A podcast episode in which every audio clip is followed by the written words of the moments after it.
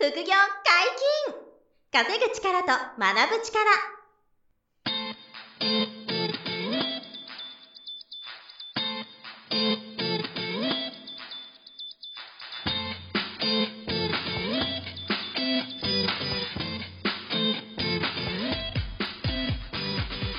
この番組は稼げるようになりたいを叶える副業アカデミーの提供でお送りいたします。副業アカデミーはあなたに合ったお金が稼げるスキルを身につけるためのスクール初級コースから上級コースまで様々なジャンルの副業ノウハウを学んでいただけます詳しくは副業アカデミーで検索くださいこんにちは、小林正宏です。山本博史です。どうぞよろしくお願いします。副業解禁稼ぐ力と学ぶ力。今回はですね、ゲストが来ております。はい。本日のゲストは、黒川義弘先生です。よろしくお願いします。どうもよろしくお願いします。黒川義弘と申します。はい、よろしくお願いします。はい。あの、副業アカデミーの方では、はいうん物販を担当されてるということなんはいですけど、。そうです。あ本当に簡単な自己紹介です。簡単でいいので。ああ、簡単ですね。はい。わかりました。いえっ、と、改めまして、黒川と申します。よろしくお願いします。よろしくお願いしますえっ、とですね、私、あの、出身は奈良でして、えっ、と、もう、今でも、年でも42になります。はいうん。まあ、なんで、もういいおっちゃんなんですけれども。本 当同い年ですね。あ、同い年ですか？同い年ですか ?76 年生まれの。76年上。でも、3月です。早生まれでございます。はいはい。一つ上になるんですね、学年はそうですね。はいはい。で、えっ、と、まあ、もともとね、僕はあの、大学を出て、はいあの、某大手メーカー、うん、元気に入ってたんですけれども、はいで、まあ、サラリーマンやってたんですけれども、で、まあ、このね、まともと副業を、まあ、サラリーマン自慢にやってて、はい。まあ、これのきっかけはやっぱりちょっと会社がね、ちょっとやばかったんですよ。あうんー業績が。業績がはいうん、で、もう、うん、天気が、と一緒になったんですけれども、まあ、あまりね、言っちゃえば大きな大きな、会社ですね。うん、P 電気とかね。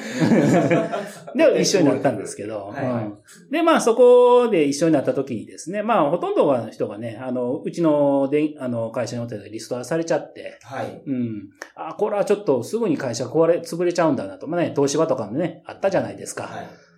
で、そういうのもあって、会社にちょっと不安を覚えて始めたのが、まあ、副業のきっかけなんですよね。なるほどうん。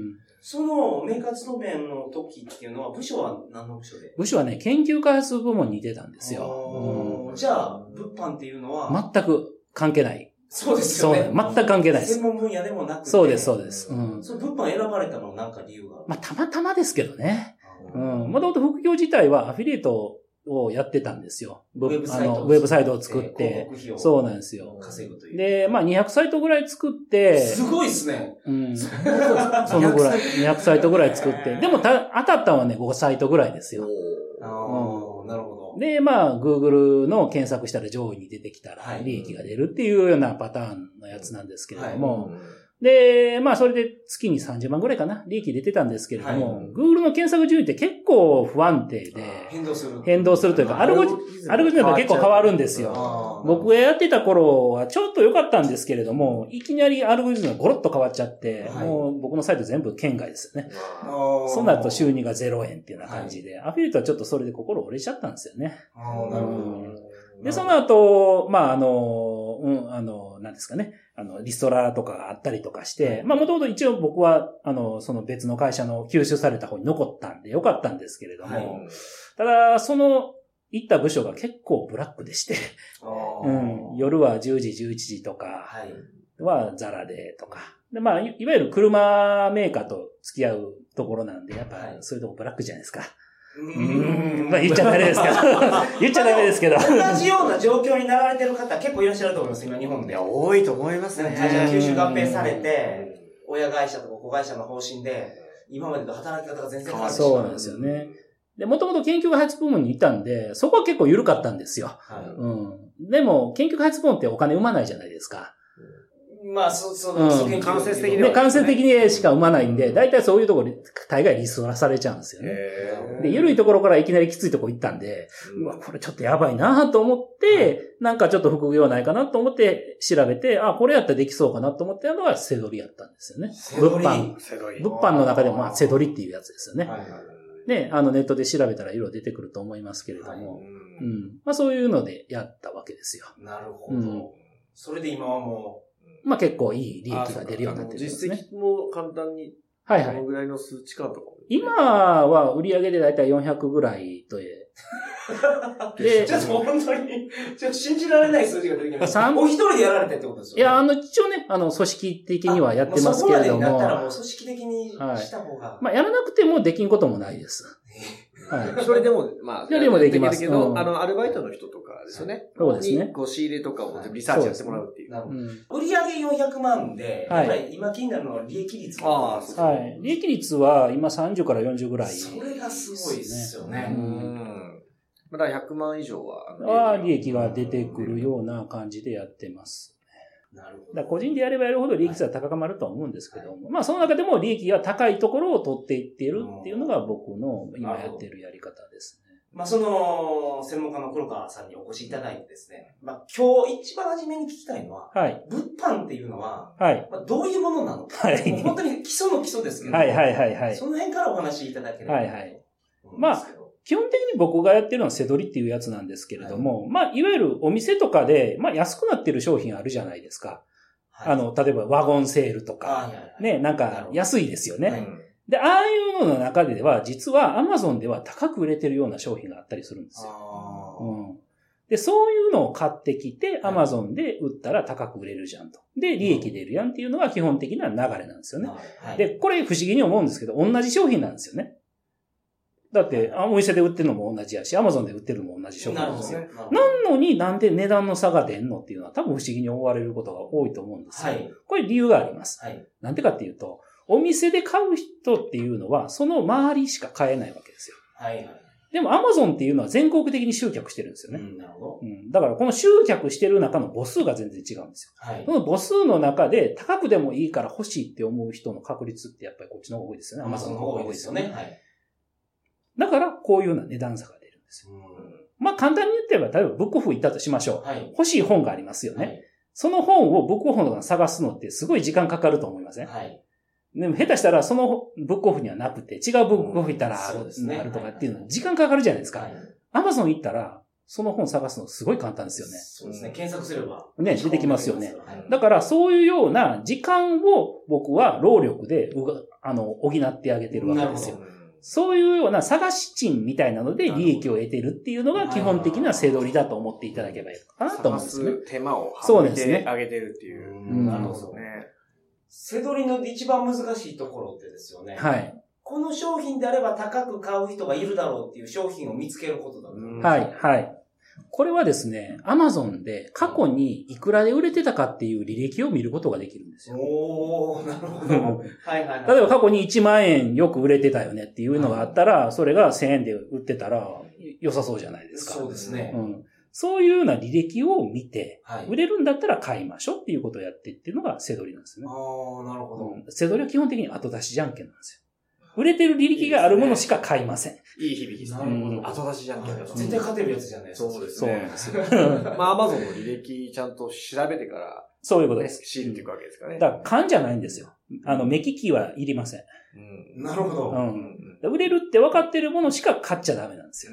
あー。だから根拠があるっていうかね。そうなんですよ根拠に基づいて、あの、出来レース的にやっていくっていうことですよね。そうなんです。過去に売れてたから、これはもう利益が出るでしょっていう、ね、確信になるじゃないですか。はいはいうんだそれを買っていくっていうのが基本的なスタイルなんですね。うんうん。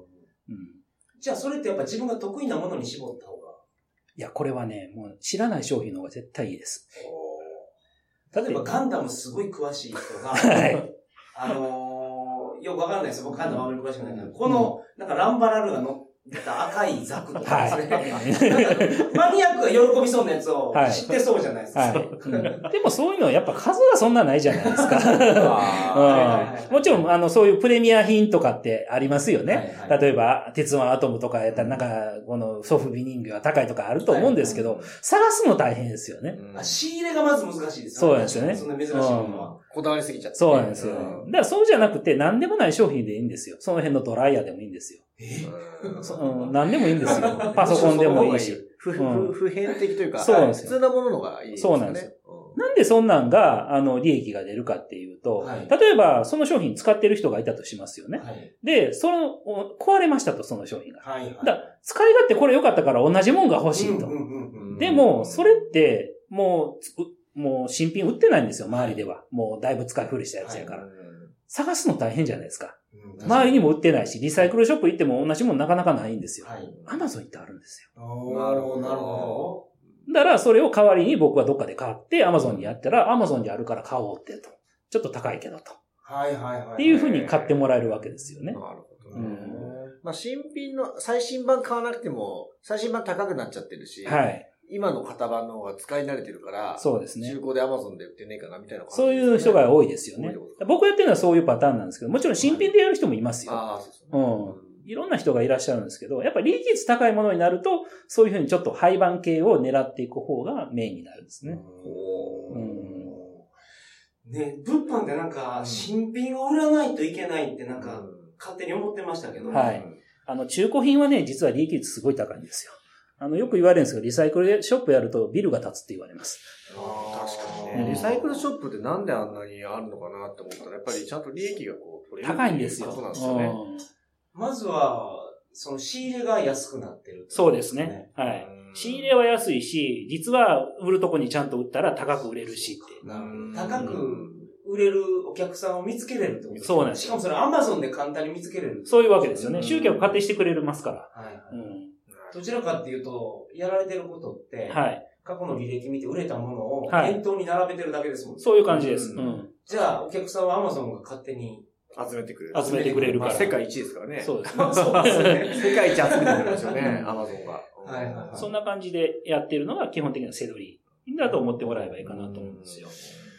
なるほど。ねまあ、ポイントをちゃんと抑えていらっしゃるんですね。だって、物販やるときに一番難しいところって、うんお客さん見つけてくることやと思うんですよ。一はい人でやろうとするネットショップとか自分で作るとね。はいうん。あれ大変ですよね。うんうん路上で売るにしても、うんお店を構えるにしても、自分で見つけてくるっていう、のが大変ですよね。うんそこの一番難しいところは、もう曲がりしてやろうと。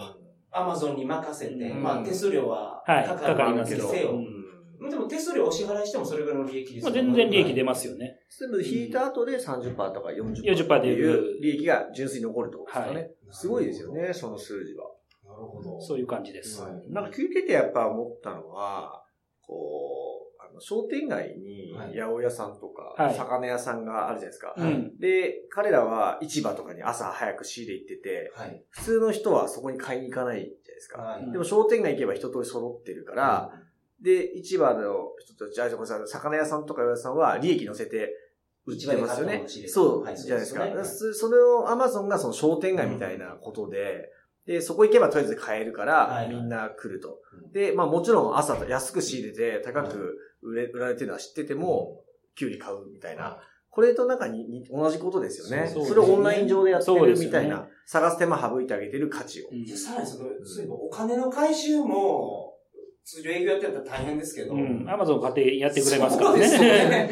うん そこも安心ですよね、確かに。はいまあ、今の話でよく言われるんですけど、あの、このセドリって怪しいやんってよく言われるのがあそうやってね、いうイメージがありますよね。あると思うんですけど、これよう考えたら普通な商売なんですよ。商店街のお店と同じですからね。一緒なんですよね。全然怪しいけど、まあ、らしいって言えば、なんていうんですか、ダフ屋みたいな、うん。ああいう印象があって、ぼ、暴利取ってんじゃないの？って。暴利をむさぼってる10倍で売ってるとか、うんあの、囲い込んでみたいな、はいあ。あれと一緒にされちゃうと、はいはい。あの、印象悪くなっちゃうんですけど、まあちょっと一線を隠すとは思うんですけどね、そこは。うんうんああいうのは、だから、ニンテンドースイッチとかが手に入らないときに、はい買い占めて、はい。プレミアムの値段つけて売るからそれ嫌がられます。そうですね。基本的にそれは僕やりません。うんあの、そこは誤ね、解されちゃいますよね。買い占めされる、する人もいるんですけれども、はまあちょっとねって思いますよね。うん他の人が買えなくなったりとかするんで。うん今聞いてると、うんあの、特別な才能なくても、そうだと思う。コツコツやればできそうな感じが。そうですよね。だからやっぱりそうだと思うんですよね。はいだからデータで見ていってるので、誰でもできると思うんですよ。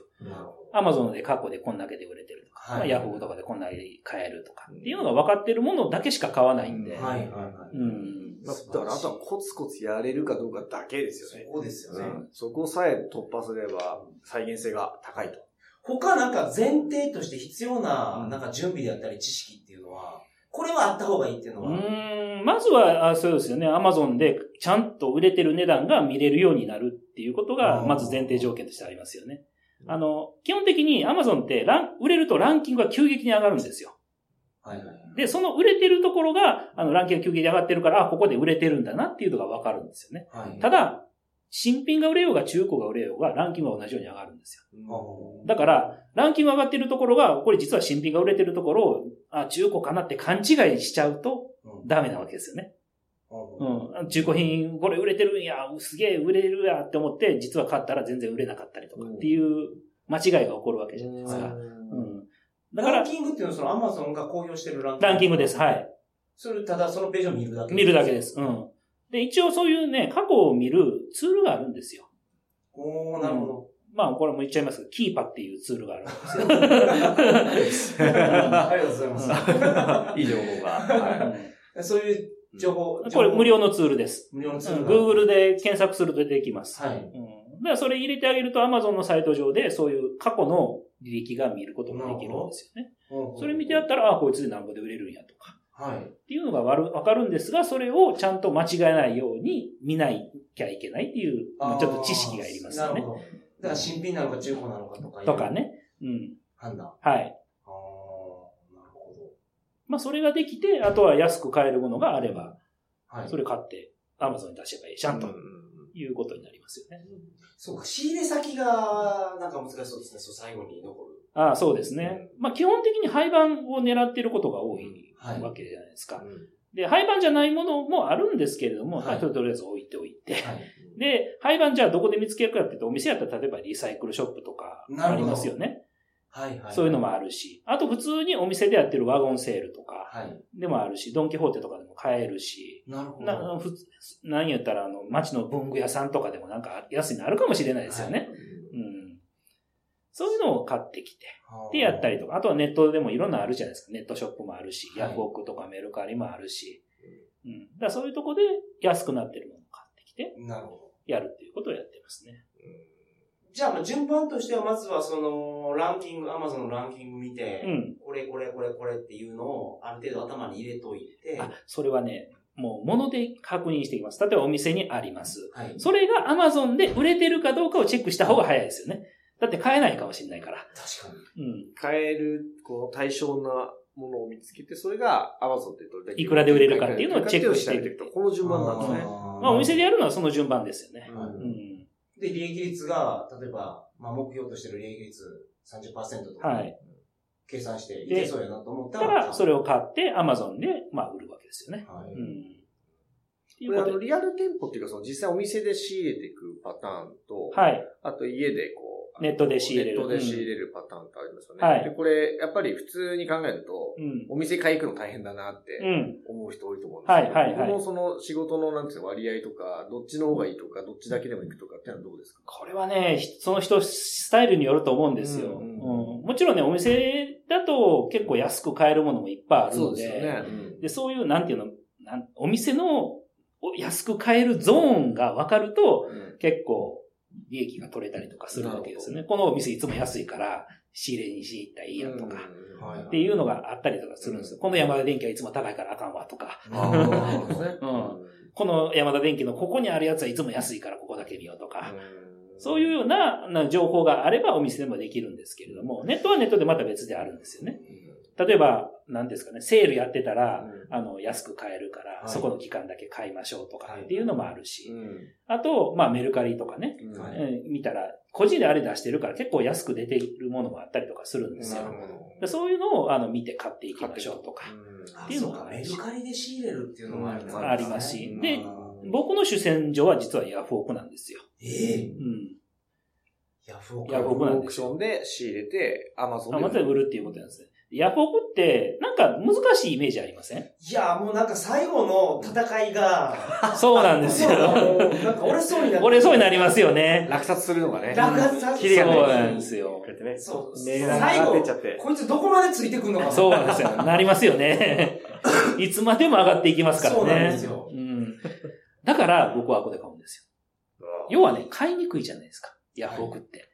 アマゾン買いやすいでしょ？はいはいはってことは値段差つくと思いません。い。なるほど。まあ、さっきの話ですよね。はい。探す手間、そうなんですよ買う手間が、ヤフオクのがちょっとめんどくさい。うん。めんどくさい。なるほど。うんすごいね。それで、そこに差が、価格差が生まれて生まれるんですよ。ううんんだから、結構な利益率が取れたりするんですよね。うんじゃあ、ヤフオクの場合も、はい。もうその撤退数値が決まってたら心がもげたりしないそうなんですよ。まあ、利益出る値段決まってるじゃないですか。う んこれは1万円までやったらさ利益率30%取れるからそこまでまでやったら頑張ったらええじゃんと。そう聞くとヤフオクの最後の戦い頑張れそうな気がする。あんま嫌なんですよ。急に変そう、わる。そうなんですよいね。や、ここの数字が決まってるんやったら、そこまで行っても大丈夫って気持ちでいけ。るわけですよ。はいで、そこ抜けちゃったらもう諦めればいいですもんね。そうですよね。向こうがもっと高く買っていくし、うんそうなんです要はしょうがないと、うんで自分の一線を越えないっていうか決めてそういうことですよ。もう決めるんですよ。これ以上は買わないっていそうですねね。。ギャンブルとかも一緒じゃないですか。なんか、あるじゃないですか。これ以上やったら破滅するぜっていうのはね、線がありますよね。なんでも成功するやつってある程度のルールを作らないとうん確かに。うまくいかないと思う。トレードもそうですもんね。逆に株価が動いちゃったら、はい損切りするルールを守れる人は勝てますもんね。そうなんですよ。僕、守れないから、するしかなくなる。さっさと損切りしないとって。そうそう。で、そこと同じですよね。う。ん。なので、やっぱそういうルールを守ったら、それだけのルールを守った結果が出てくると思うんですよね。うんそういうことやってるんですよ。で、入札は僕はもう自分でやりません。あ、そうなんですか？ええあの、自動ツールっていうのが。要は1万円までやったら自動で入札してねっていうようなツールがあるんですね。ああ。僕じゃあ、ツールと戦ってたのかそういうことです。瞬間にガーンってなんか100円アップとかで出てきて、はい。まなんた来たこいつって思いながら。次、じゃあ500円上げてみるかと思って、はい500円上げたら、うん次の瞬間まで100円アップでいけるんで。そうなんですよ。ツールの中そうなんです。ツールとあるんで、もうそんなの勝てないですよね。な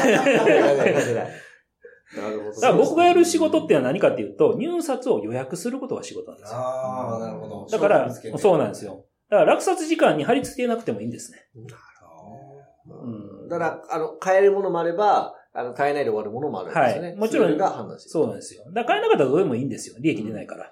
まあ、それ、それ惜しいと思わずに、もうそこはもう切る。うん次行くと。次に行くと。っ次の予約入れるんですね。